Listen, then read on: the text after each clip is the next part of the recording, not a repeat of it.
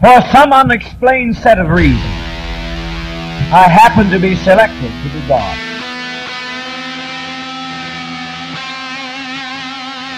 Because what I am is principle. There is no sky God. I do not attain to be the creators of all your worlds, but I am the creator of this world. I want to say one thing. Thank God for Jim Jones. Thank God for Jim Jones. You will not come to him that you might have life. The scriptures are death, but the Spirit of Christ, hey, it's alive. I just don't want to pain like this. But I saw Jim Jones. I mean, I saw him with these eyes. He just walked to the door. I am the only fully socialist. I am the only fully God. So I'm now on the scene. I'm going to project myself. I'm going to push myself. I'm going to declare myself.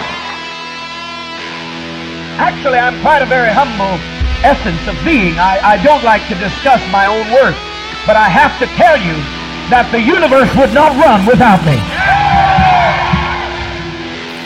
Welcome to Worldview Clash Class, People's Temple. The folks who joined People's Temple were joining a church, a religious group. Some may even call it a religious movement from its beginning. But no one could see the end from the beginning. Jones was described as dripping with charisma, and if you or I were to attend a service early on, we would not have possibly known what that church would become. The question is, when do you know? At what point do you start looking for signs, or do you look for them? People don't join cults. They join a church, a religious group, or a religious movement, but not a cult. It isn't the sort of leap that gets you there, at least not for most.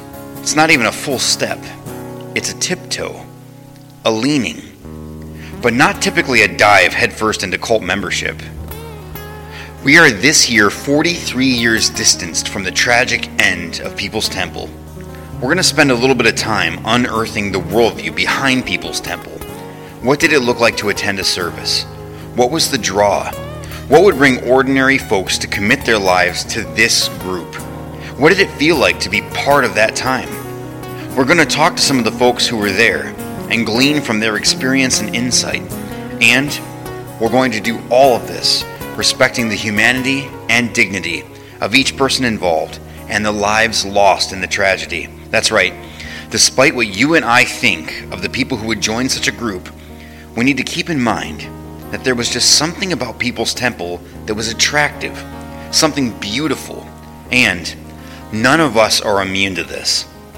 C.S. Lewis wrote about what he dubbed chronological snobbery. What's that? Chronological snobbery is an argument that the thinking, art, or science of an earlier time is inherently inferior to that of the present, simply by virtue of its temporal priority or belief that since civilization has advanced in certain areas, people of earlier periods were less intelligent. It's literally where you and I look back on an event and think that we're too smart to repeat it. Beside Jones's throne at the pavilion in Jonestown hung a reminder for us all. It read, Those who do not remember the past are condemned to repeat it. So, as we begin this journey together, we need to keep something in mind. Everyone operates from a foundational premise, everyone has a worldview. This is the lens through which we look on, weigh, and judge situations and circumstances, and no one is neutral. We're going to look at the worldview of People's Temple, and we're going to do that from a Christian worldview. We're going to look at several different aspects of People's Temple's worldview. We're going to look at the view Jones taught on God, the Bible, humanity, heaven, and salvation. Looking from different aspects will give all listeners, regardless of your own worldview, what People's Temple believed and why. Now, how do we know any of these things to be true of the group? Because we have lots and lots of recorded sermons. And as you listen through them one at a time, you'll begin to see themes being repeated again and again. And this is where we're getting all this. But don't be neutral as you listen. As a matter of fact, you can't be. You must be engaged. No matter what you think of religion or of the Bible, you will be making decisions and judgments based on what you hear. So then, as you listen, pay attention to the words and to their ties back to what you know of the Bible and of that time period, a time where there was a lot of disagreement over the war in Vietnam. The new communist campaign in Vietnam continues. Just after midnight their time, a band of Viet Cong raiders blew up a power installation and attacked two police stations in Saigon. Thousands of demonstrators opposed to the Vietnam War assembled in the nation's capital for a mass protest. Our nation was at a turning point, and as more light was being shed on problems surrounding racism and poverty, these things together tilled the soil for People's Temple.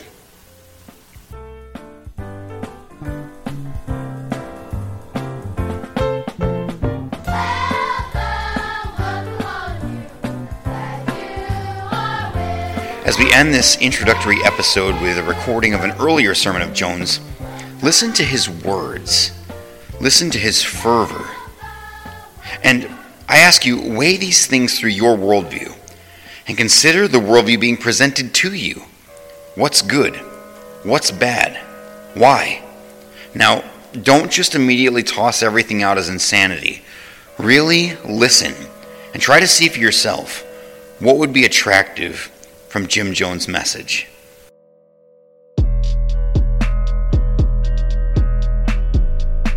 I find it incredible that in the 20th century, many religious groups are still preaching a fear gospel. When Jesus said he came to give life and life more abundantly, that we, being evil in the natural realm, knew how to do good, how much more our Heavenly Father knew how to do good, that he would not give a serpent for flesh, he would not give stone for bread. There's not one of you that would condemn someone into hell on the basis of a theological issue. But your Heavenly Father is much more expansive and much more loving than anything you've ever brought into your consciousness.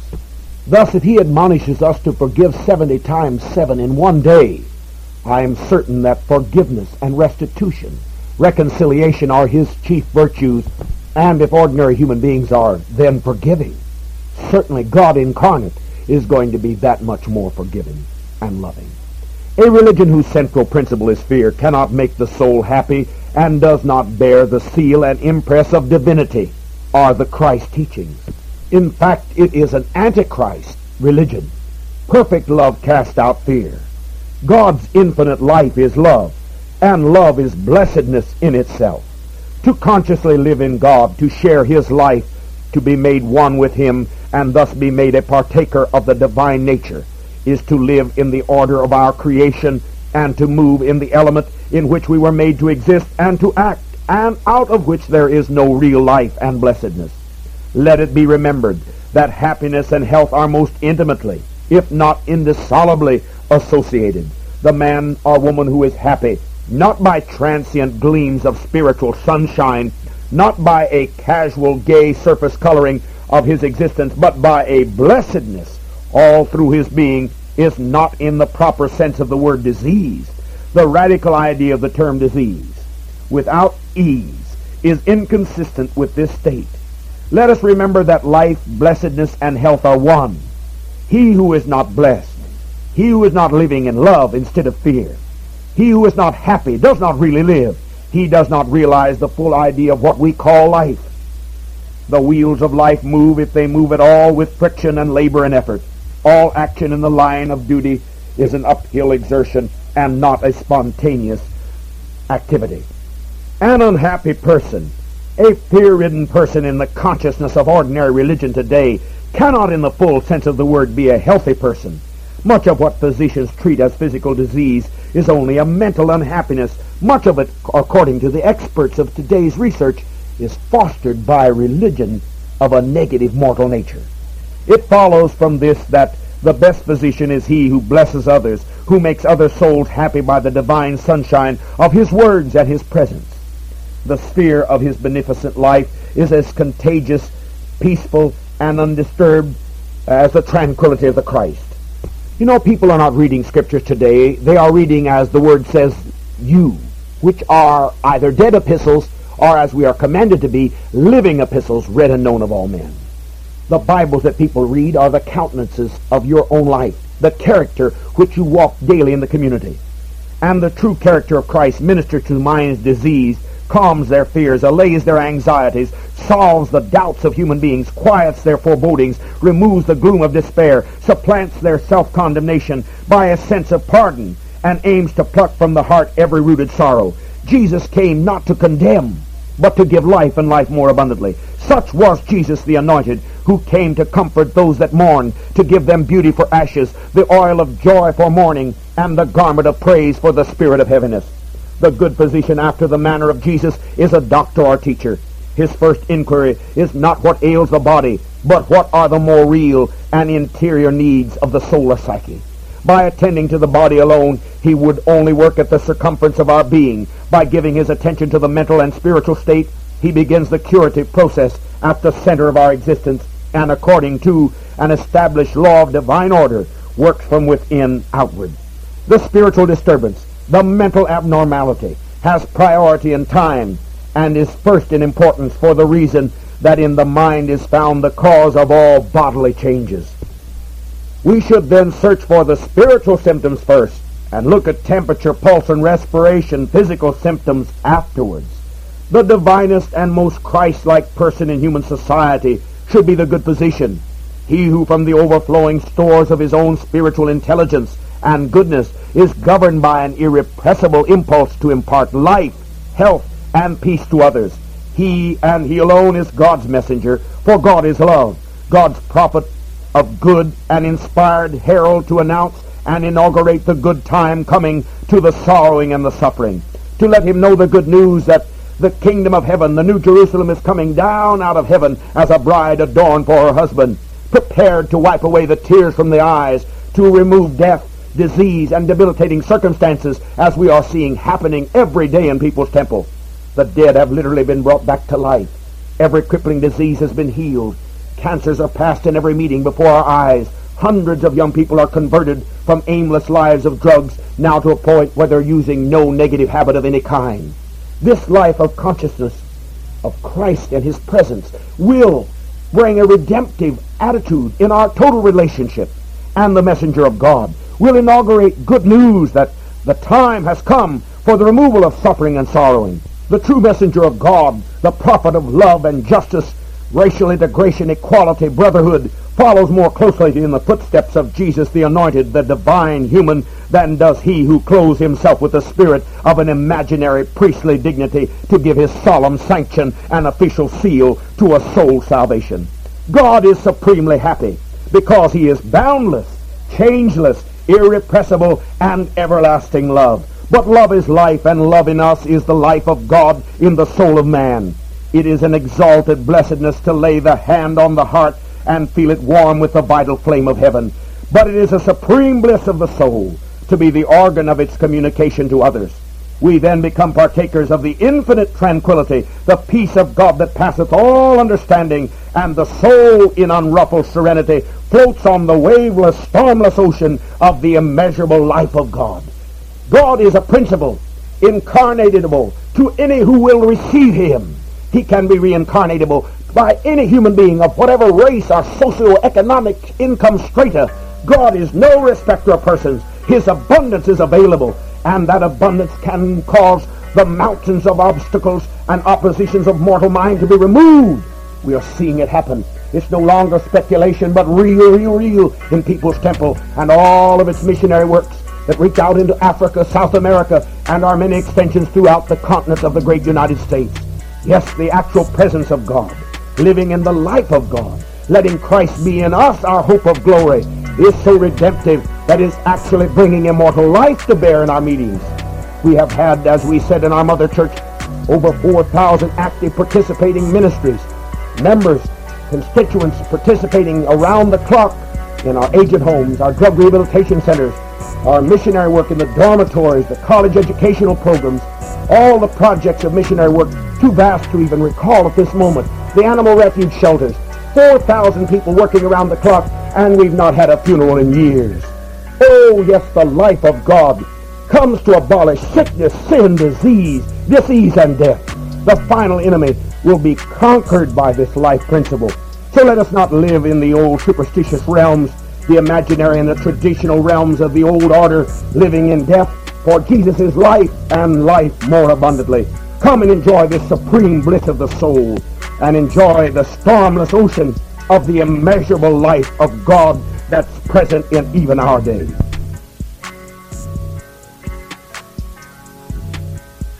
There is, I am afraid, still a lurking suspicion in the human mind and has been in all ages that somehow disease is the result of the sin of our forebears.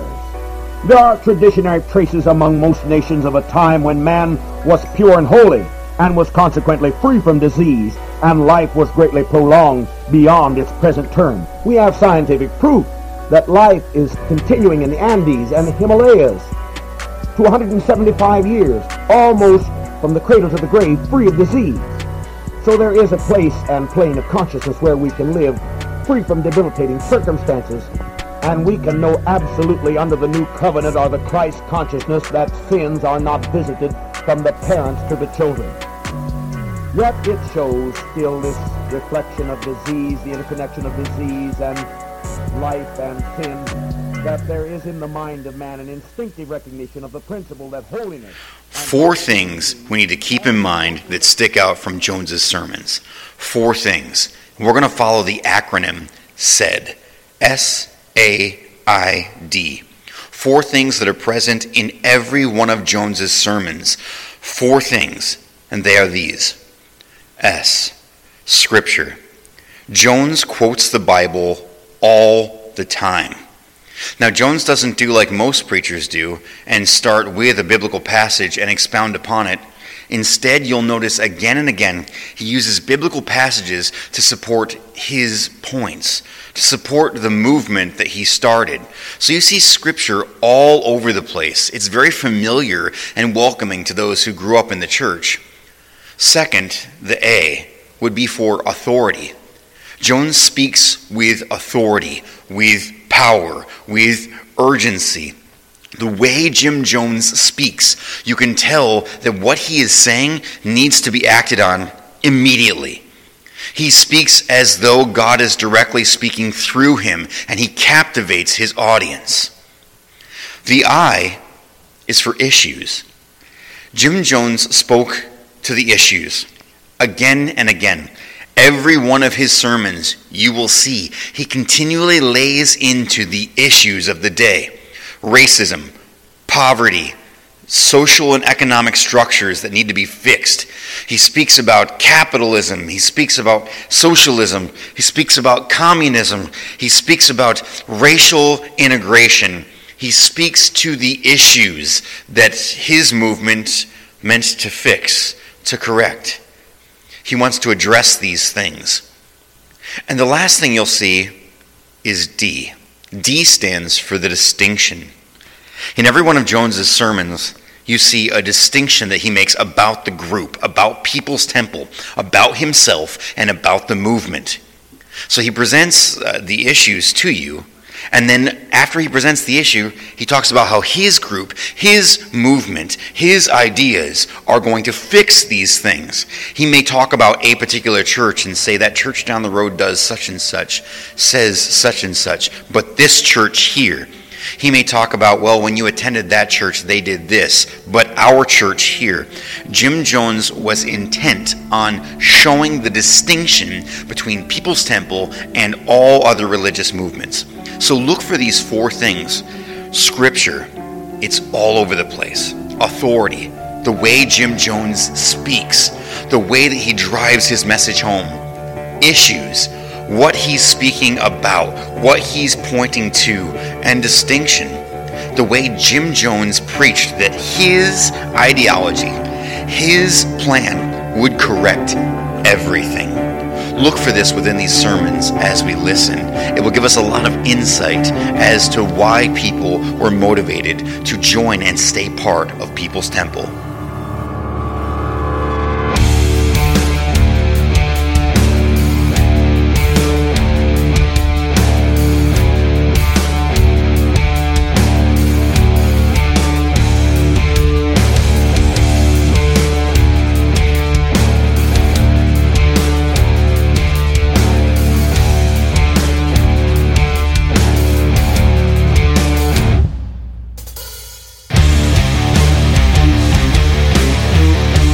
Christian Life Church, I'd like to give a special thanks to Fielding McGehee, who has been a great resource.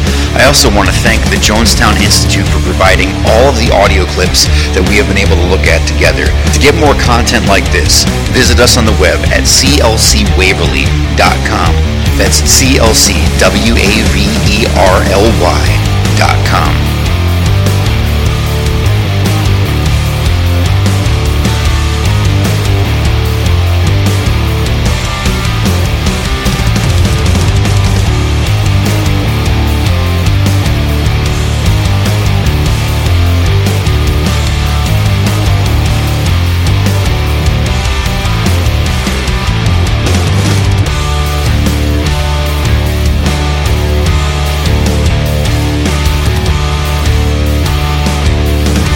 Welcome to World New Clash Class. Their eye hath seen, their ear hath heard, their heart has been stirred. They have seen the emanation of the hundredfold God manifesting through this temple. And it triggers a faith in them, and it quickens their spirit, and it causes their mortal bodies to put on immortality.